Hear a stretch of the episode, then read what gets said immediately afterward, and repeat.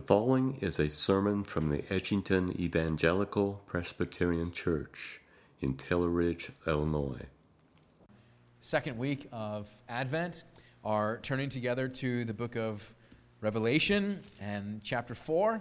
So I'd like to encourage you to grab your Bible there at home and follow along with me as we hear both Revelation 4 and Revelation 5, both chapters this morning. We're taking on quite a bit. But uh, as you're turning there, uh, I want to want to remind you of uh, an experience, perhaps, uh, if you have uh, traveled on an airplane. Maybe it's been a while since you've been on an airplane, but nevertheless, um, we know the experience. Uh, not so much usually when you board the plane, but rather when you get off, that you have usually a, a view of the cockpit as the, the door is open and as you're leaving the plane and about to, to turn to get on to the, the way to get off the plane, you can see into the cockpit. You can see all those command center controls and knobs and buttons and switches and all the rest, and you see the pilots up there. Maybe, maybe you've seen uh, sometimes how a flight attendant will uh, bring a child uh, up to the cockpit. Uh, maybe you have been one of those children, received some little plastic wings, uh, maybe your first flight, and you got to see up there. Why is that significant? Uh, that's significant because when the plane hits some turbulence and you are in your seat and rocking around and maybe a little bit of fear strikes you, you remember that up at the front of that plane, there's a cockpit. And in that cockpit are people who know what they're doing, right? When you feel that you are in the midst of a situation over which you have no control, you think of someone up there who knows what they're doing. Now, that is really significant for our sermon text this morning. As we're looking to the book of Revelation, we want to get a glimpse in the same sense of the cockpit of heaven, the throne room of God, in which we are able to remember that as we are facing turmoil and distress and sorrow and angst and all these different emotions that swirl around us, that there is someone up there who knows what they are doing. And unlike an airplane situation in which the pilot is some anonymous figure, we know who is on heaven's throne.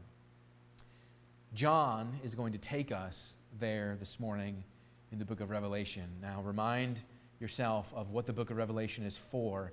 The book of Revelation is written to the first century church experiencing the weight of sorrow and suffering and persecution, wondering if the kingdom of God will endure to the end as they experience their earthly sufferings. And the revelation that is given to John is to be communication to the churches that says, Jesus Christ is the Lord of all history, is presently reigning, and will bring things to their appointed purpose. Jesus wins in the end, is the message of the book of Revelation. And as you wait for the consummation of his kingdom, you can have confidence that in the midst of your distress, he is presently reigning as well. He knows what he is doing. We need to be reminded of that.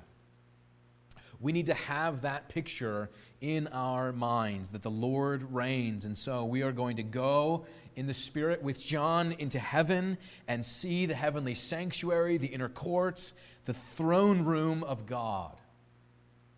This is a very holy section of Scripture that we're looking at this morning. Of course, as all the Bible is God's holy word, but there is something very sacred about these chapters for us.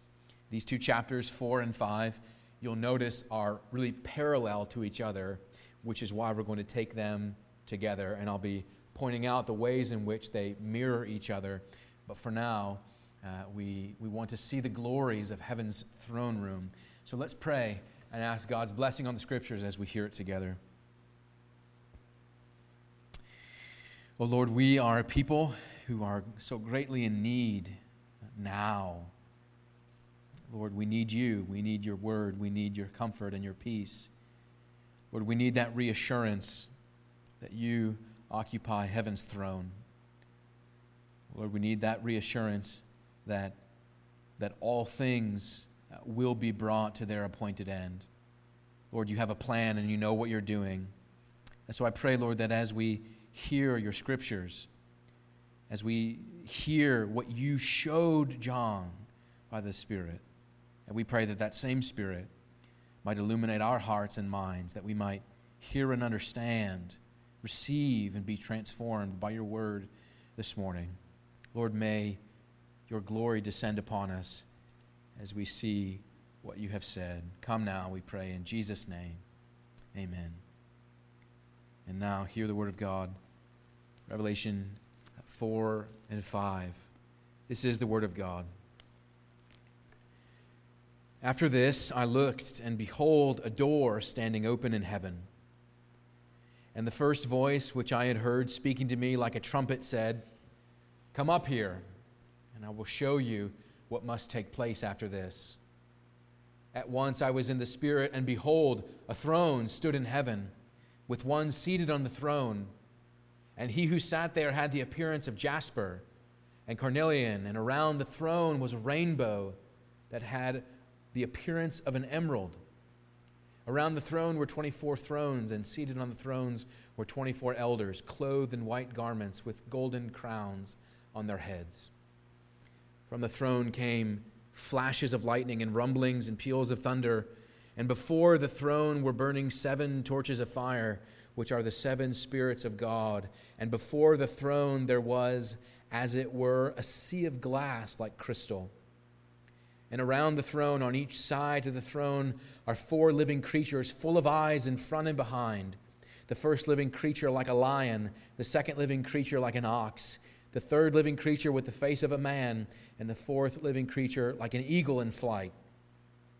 The four living creatures, each of them with six wings, are full of eyes all around and within, and day and night they never cease to say, Holy, holy, holy is the Lord God Almighty, who was and is and is to come.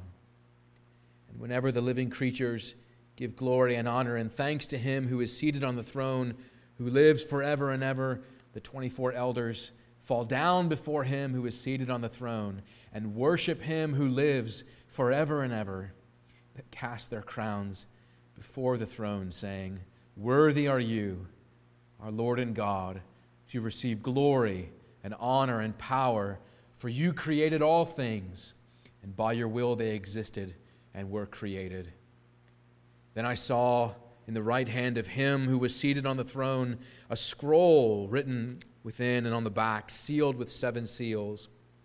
And I saw a mighty angel proclaiming with a loud voice, Who is worthy to open the scroll and break its seals? And no one in heaven or on earth or under the earth was able to open the scroll or to look into it. And I began to weep loudly because no one was found worthy to open the scroll or to look into it. And one of the elders said to me, Weep no more. Behold, the lion of the tribe of Judah, the root of David, has conquered, so that he can open the scroll and its seven seals. And between the throne and the four living creatures, and among the elders, I saw a lamb standing as though it had been slain, with seven horns and with seven eyes, which are the seven spirits of God sent out into all the earth. And he went and took the scroll from the right hand of him who was seated on the throne. And when he had taken the scroll, the four living creatures and the 24 elders fell down before the Lamb, each holding a harp and golden bowls full of incense, which are the prayers of the saints. And they sang a new song, saying, Worthy are you to take the scroll and to open its seals. For you were slain, and by your blood you ransomed people for God from every tribe and language and people and nation. And you have made them a kingdom and priests to our God, and they shall reign on the earth. And then I looked, and I heard around the throne the living creatures and the elders the voice of many angels, numbering myriads of myriads and thousands of thousands, saying with a loud voice, Worthy is the Lamb who was slain to receive power and wealth and wisdom and might and honor and glory and blessing. And I heard every creature in heaven and on earth and under the earth and in the sea and all that is in them saying, To him who sits on the throne and to the Lamb be blessing and honor and glory and might forever and ever. And the four living creatures said, Amen. And the elders fell down and worshiped. Amen. The grass withers and the flower fades, but the word of God abides forever and ever. So may he write its eternal truth on our hearts. I told you that, that this is uh, a sacred portion of Scripture for sure, because here with John we go into the inner sanctum of heaven itself and the throne room of God to catch a vision of this infinitely glorious reality. And we need to see it. Just like a child needs to know that there's a pilot in the plane, and really any passenger needs to know that there's somebody up there who knows what they are doing. I want to say to you this morning, whoever you are, whatever age you are, whatever season of life you're in, and whatever circumstances you face, you and I need to know what John is telling us by the Spirit this morning that there is a God who reigns over all history and your life. We need to know this. What we see here in these two chapters is parallel images of the same heavenly throne room, but the subjects and theme of the worship that happens there is a little different. In Revelation chapter 4, we find the glory of God, the Creator King. The glory of God, the Creator King.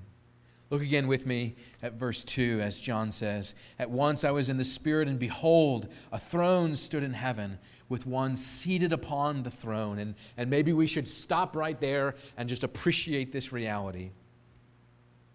There is a throne in heaven, and it is not empty, it is occupied. There is a God in heaven, on the throne of heaven presently reigning. That, in and of itself, dear friends, is sufficient to take away our fears and our anxieties and all the things that assail us. There is a God in heaven. Heaven's throne is not empty, it is occupied. But he goes on. He goes on with with this description. And, and, we said last week that the book of Revelation is apocalyptic literature. It's written in a form and style that presents in visual depictions, in moving color and graphic images, this glorious reality of God. The images themselves are not meant to be immediate literal descriptions, but rather cumulative pictures. What do we see? In verse 3, John begins to put to words, or at least attempts to put to words, what he sees. He sees that God is on the throne. He has an appearance of jasper and carnelian and the appearance of an emerald, these precious stones, of course. But the, the meaning of these stones is not to say individually what each one means in and of itself, but rather to say that John is trying to find some way, some way of putting into words and visual pictures the radiance and the beauty and the majesty and the awe inspiring, breathtaking nature of the glory of God. The one who shines from heaven's throne with the appearance of all of these sparkling hues of the most precious stones. In verse 4, we see that there are 24 thrones that are before this one great throne that is high and lifted up, occupied by 24 elders, representative of the glory of the church in both Old and New Testament ages. The 12 tribes of Israel, the 12 apostles, representative of all the church in every age, gathered around the throne. There, there are flashes of lightning and rumblings and peals of thunder surrounding the throne, reminding us of that awe inspiring scene for the book of Exodus where giving to Moses the law of God at Mount Sinai is flashes of lightning and booms of thunder. It reminds us of that. But this is where the law is ruled out and exercised, where God executes justice, where the law of God is upheld, heaven's throne. Still more detail at the end of verse 5. There are seven torches of fire, which are the seven spirits of God, or we could also say the sevenfold Spirit of God. This is not to suggest that there are seven Holy Spirits, but rather the number seven is representative of the fullness, the completion, the perfection of God, the Holy Spirit, the third person of the Trinity, representing the fullness and completeness of God's Spirit. And there before the throne, verse 6, the sea, which is in a earthly sense representative of turmoil the sea roars and thunders and cannot be contained. Man is subject to the strength of the sea as it has chaos within it. The sea cannot be restrained or contained by man, and yet here is the sea before God's throne in verse 6 as a sea of glass, like crystal, which is to say, that that which cannot be ruled by man on earth is ruled by God in heaven. It is calm at his feet. The most detail that we see is in verses 6 to 8, where we find these mysterious, awe inspiring, living creatures, we're called. They surround the throne. Now, uh, you, if you're familiar at all with some of the Old Testament uh, books, Ezekiel, Isaiah, Daniel, each of those prophets speak of this same vision of these living creatures.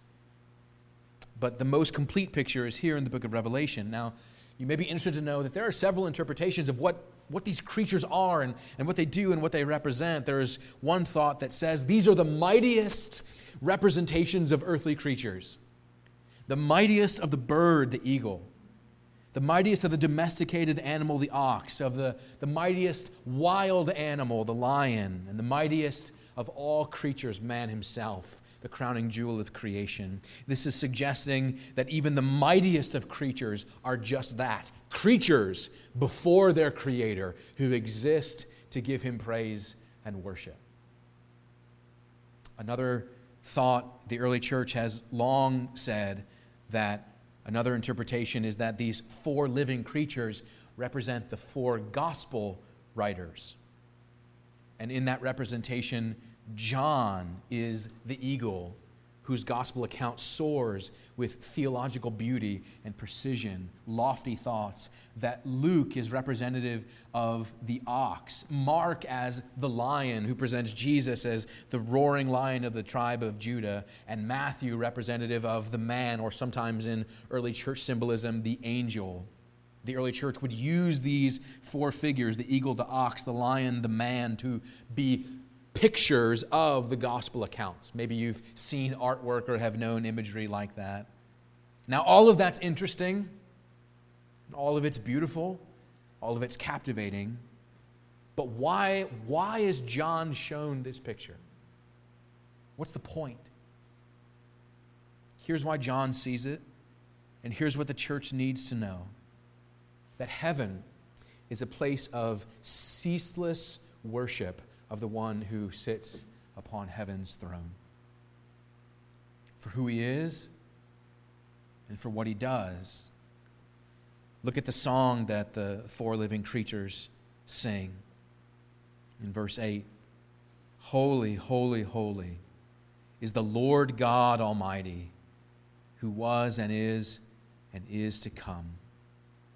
Heaven is a place of ceaseless worship for who God is. Notice how they praise God for who He is in His holiness, crying out thrice holy, three times, holy, holy, holy.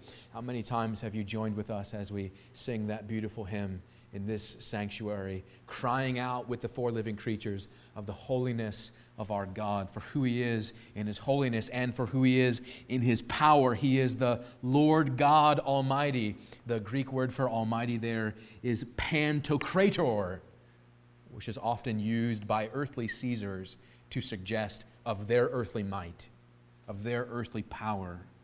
It would be a title falsely applied to any earthly ruler because there is only one Lord God Almighty for who he is in his holiness, for who he is in his power, for who he is in his eternality. He lives forever as they cry out, Who was and who is and who is to come.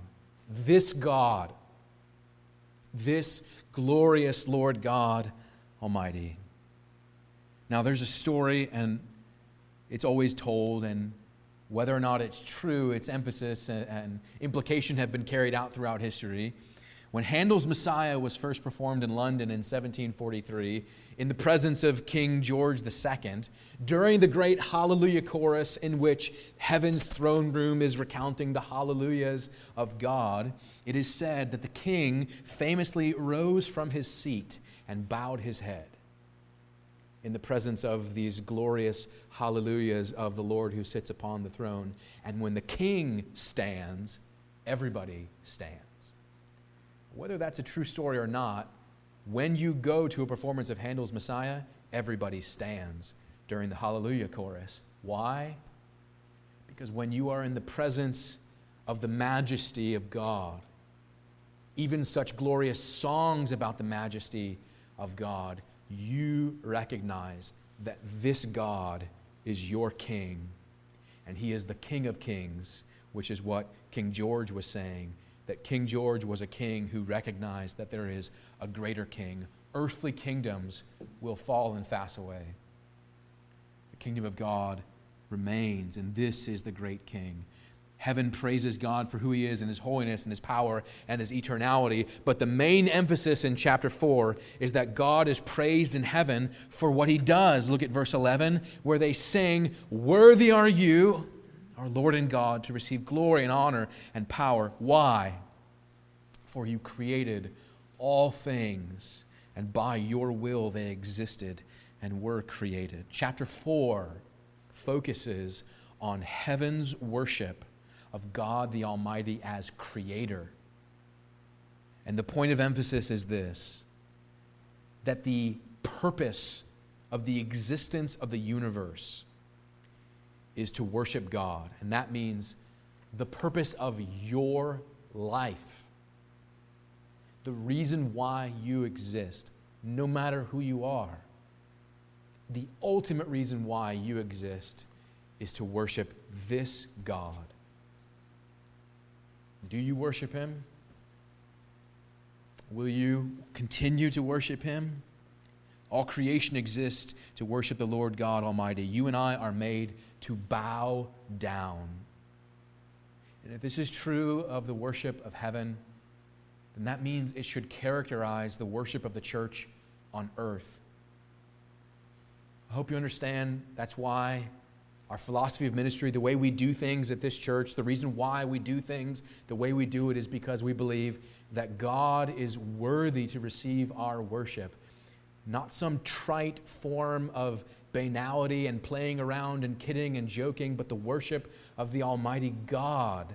That doesn't mean there's not joy and delight in the presence of God, but it is to mean that we don't approach God with frivolous foolishness, childlike behavior, but rather honor, respect in the presence of God.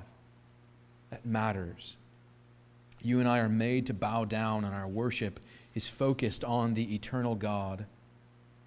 Chapter 4 says we should worship God for his glory in creation. But what chapter 5 tells us is more. There we worship the glory of Christ, the conquering the Lamb.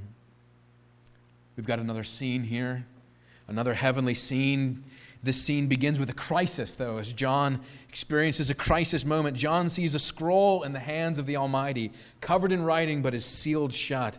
And an angel asks for someone worthy to open the scroll and break its seal, but there's no one.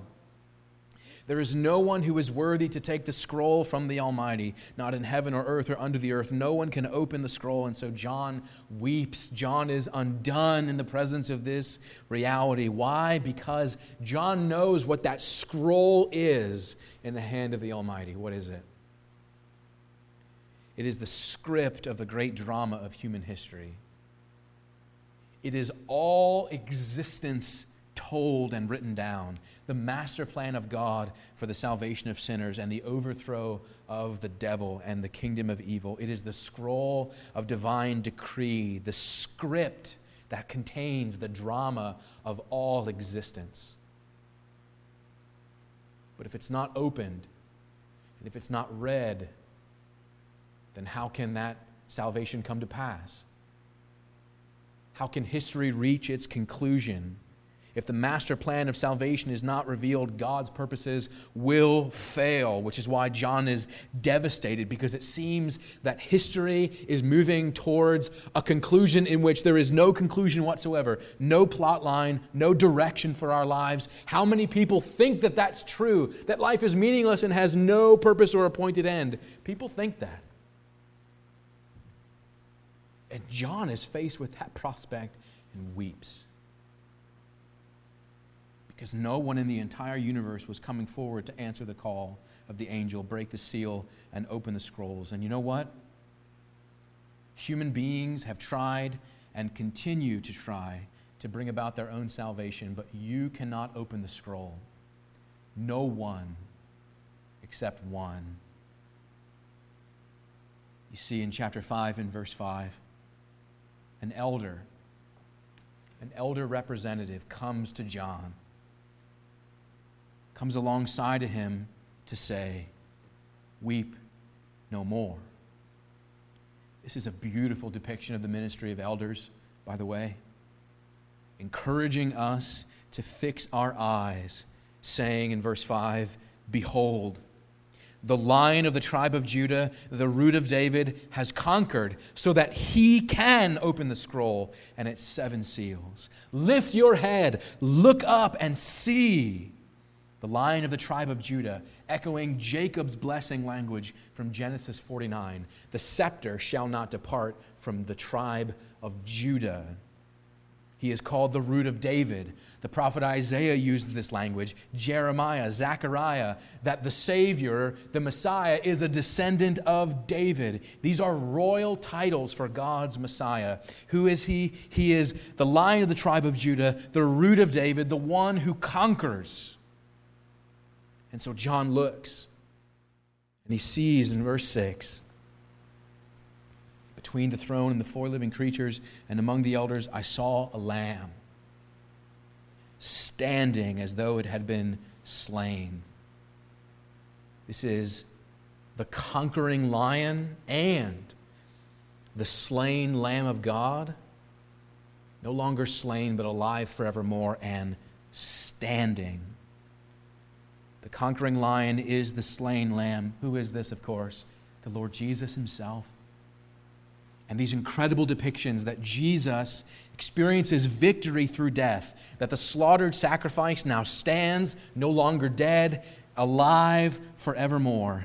John says, Behold, a lamb. What will it be like to fix your gaze upon Christ in heaven? Have you wondered? Think about Jesus. What would it be like to set your gaze upon him? To see his glorified wounds that bought your salvation and bore your sins? To see him there thinking that he has died for me that I might live, that I owe my life to his wounds. How captivating will that sight be to fix your gaze upon the glorified body of our Lord Jesus, there as the lion and the lamb? This description here in verses 6 and 7 seven horns, seven eyes. The horns are representative of a symbol of strength, that Jesus has supreme worthiness, supreme strength, supreme reception of all praise. His seven eyes are representative of his piercing omniscience. He sees and therefore he knows perfectly. The horns and the eyes tell us that this lamb once a humble symbol of suffering and sacrifice, in glory is the conquering lamb, all power, all knowledge, everything. He is the author of salvation. He is the one alone who is worthy to take the scroll from God the Father and open it. He is the only one who is worthy. Verse 7 And he went and took the scroll from the right hand of him who was seated on the throne. And do you see the response? The Lamb takes the scroll from the Lord God Almighty's hand, and praise erupts. And do you see the description in verse 9, it's a new song. It's a new song in heaven.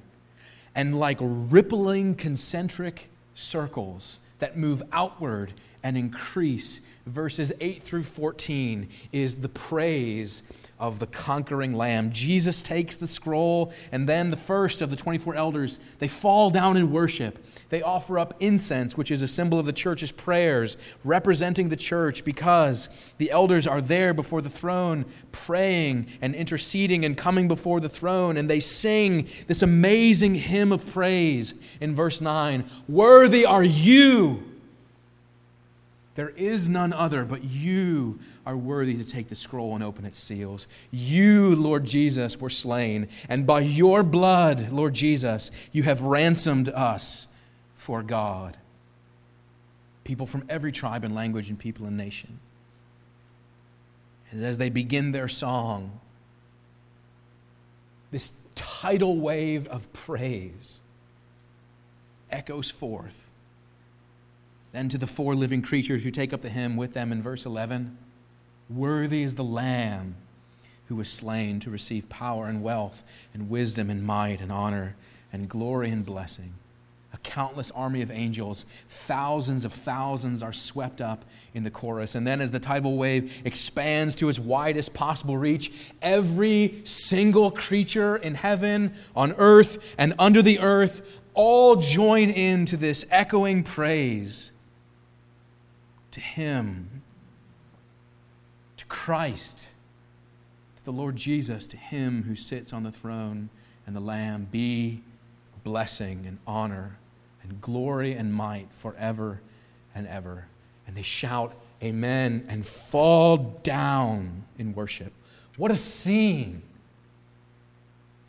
What a scene!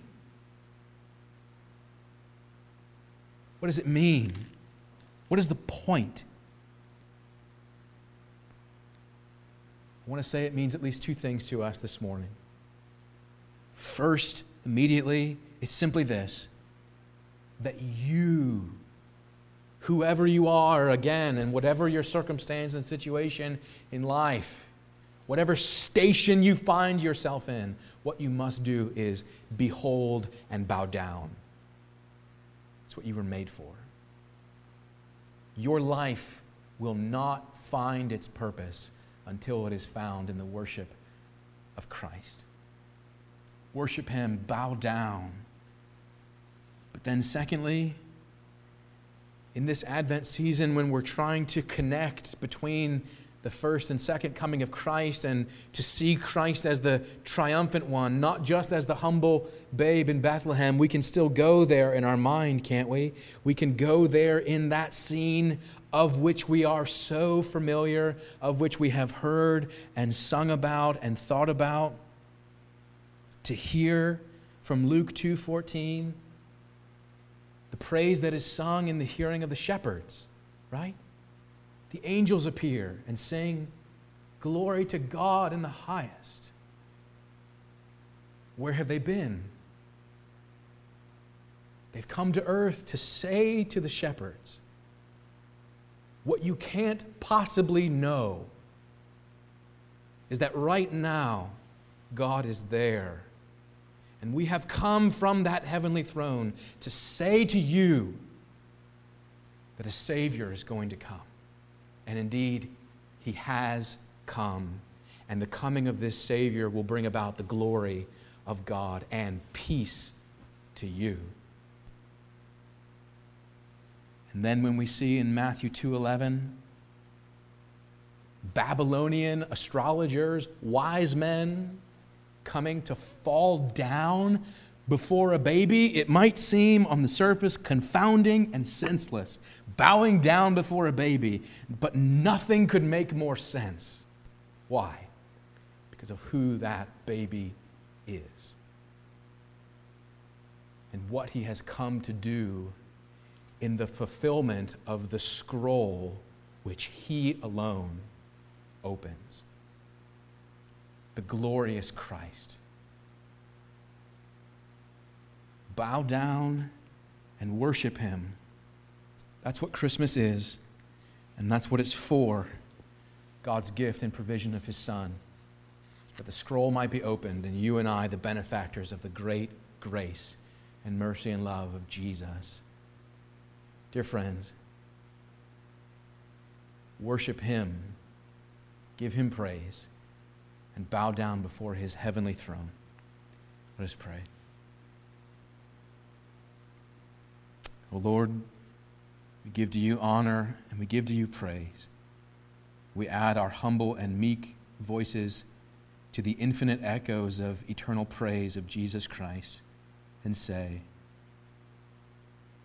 Lord, may our hearts be more sincere as we put the name of Jesus upon our lips and call him our Savior. We thank you that he has come to us, that we might, with the Magi and all creation, worship him. We pray this in Jesus' name. Amen. Thank you for listening to today's sermon. If you would like more information about our church or its ministries, please visit edgingtonepc.org. May God bless and keep you.